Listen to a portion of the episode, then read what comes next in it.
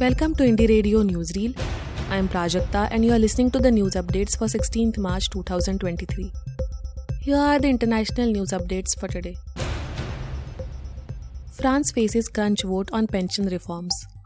A decisive parliamentary vote loomed Thursday on the French government's contentious proposal to increase the retirement age by two years.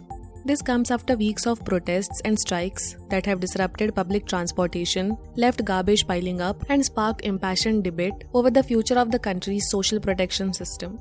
Tension is building with the future of the government's bill and maybe the government too hanging in the balance. President Emmanuel Macron may have to rely on a constitutional procedure to force the law through. Macron met with his top ministers several times on Thursday at the Elysee Palace. The French leader was re elected last year on a platform of retirement reforms, but he risks defeat if the bill goes to a vote. Farmers' Protest Party wins Dutch vote. A farmers' party is said to be the biggest party in the upper house of Dutch parliament after victory in the provincial elections. The Farmer Citizen Movement, that is BBB, was only set up in 2019 in the wake of widespread farmers' protests.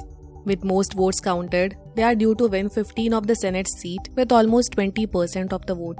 The BBB aims to fight government plans to slash nitrogen emissions harmful to biodiversity by dramatically reducing livestock numbers and buying out thousands of farms.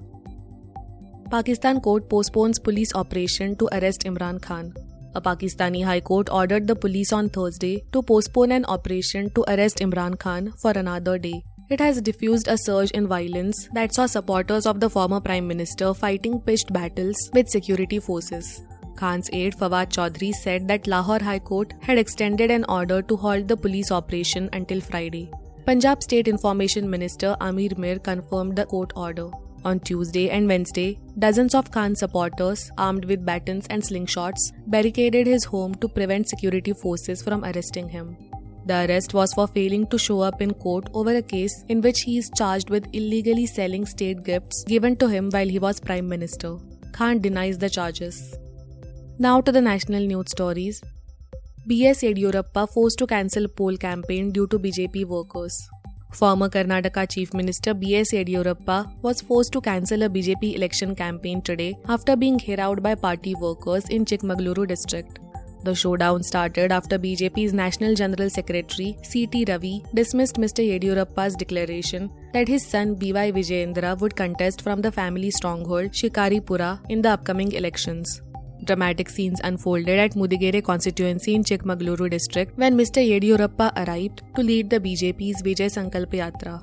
Party workers and supporters of CT Ravi gherawed his car, demanding that an assembly ticket not be given to MLA MP Kumar Swamy. Mr. Yediyurappa, who was visibly upset, was forced to cancel the roadshow. Two pilots killed after Army's Cheetah helicopter crashes in Arunachal Pradesh.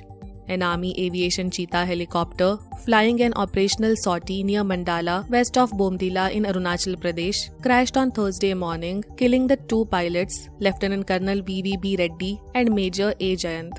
The helicopter lost contact with the ATC at around 9:15 am. Five search parties of Indian Army, Sashastra Seema Bal, and Indo-Tibetan Border Police were immediately launched. The wreckage of the aircraft was found near village Banglajap, east of Mandala. The army said in a statement. A court of inquiry is being ordered to ascertain the cause of the accident.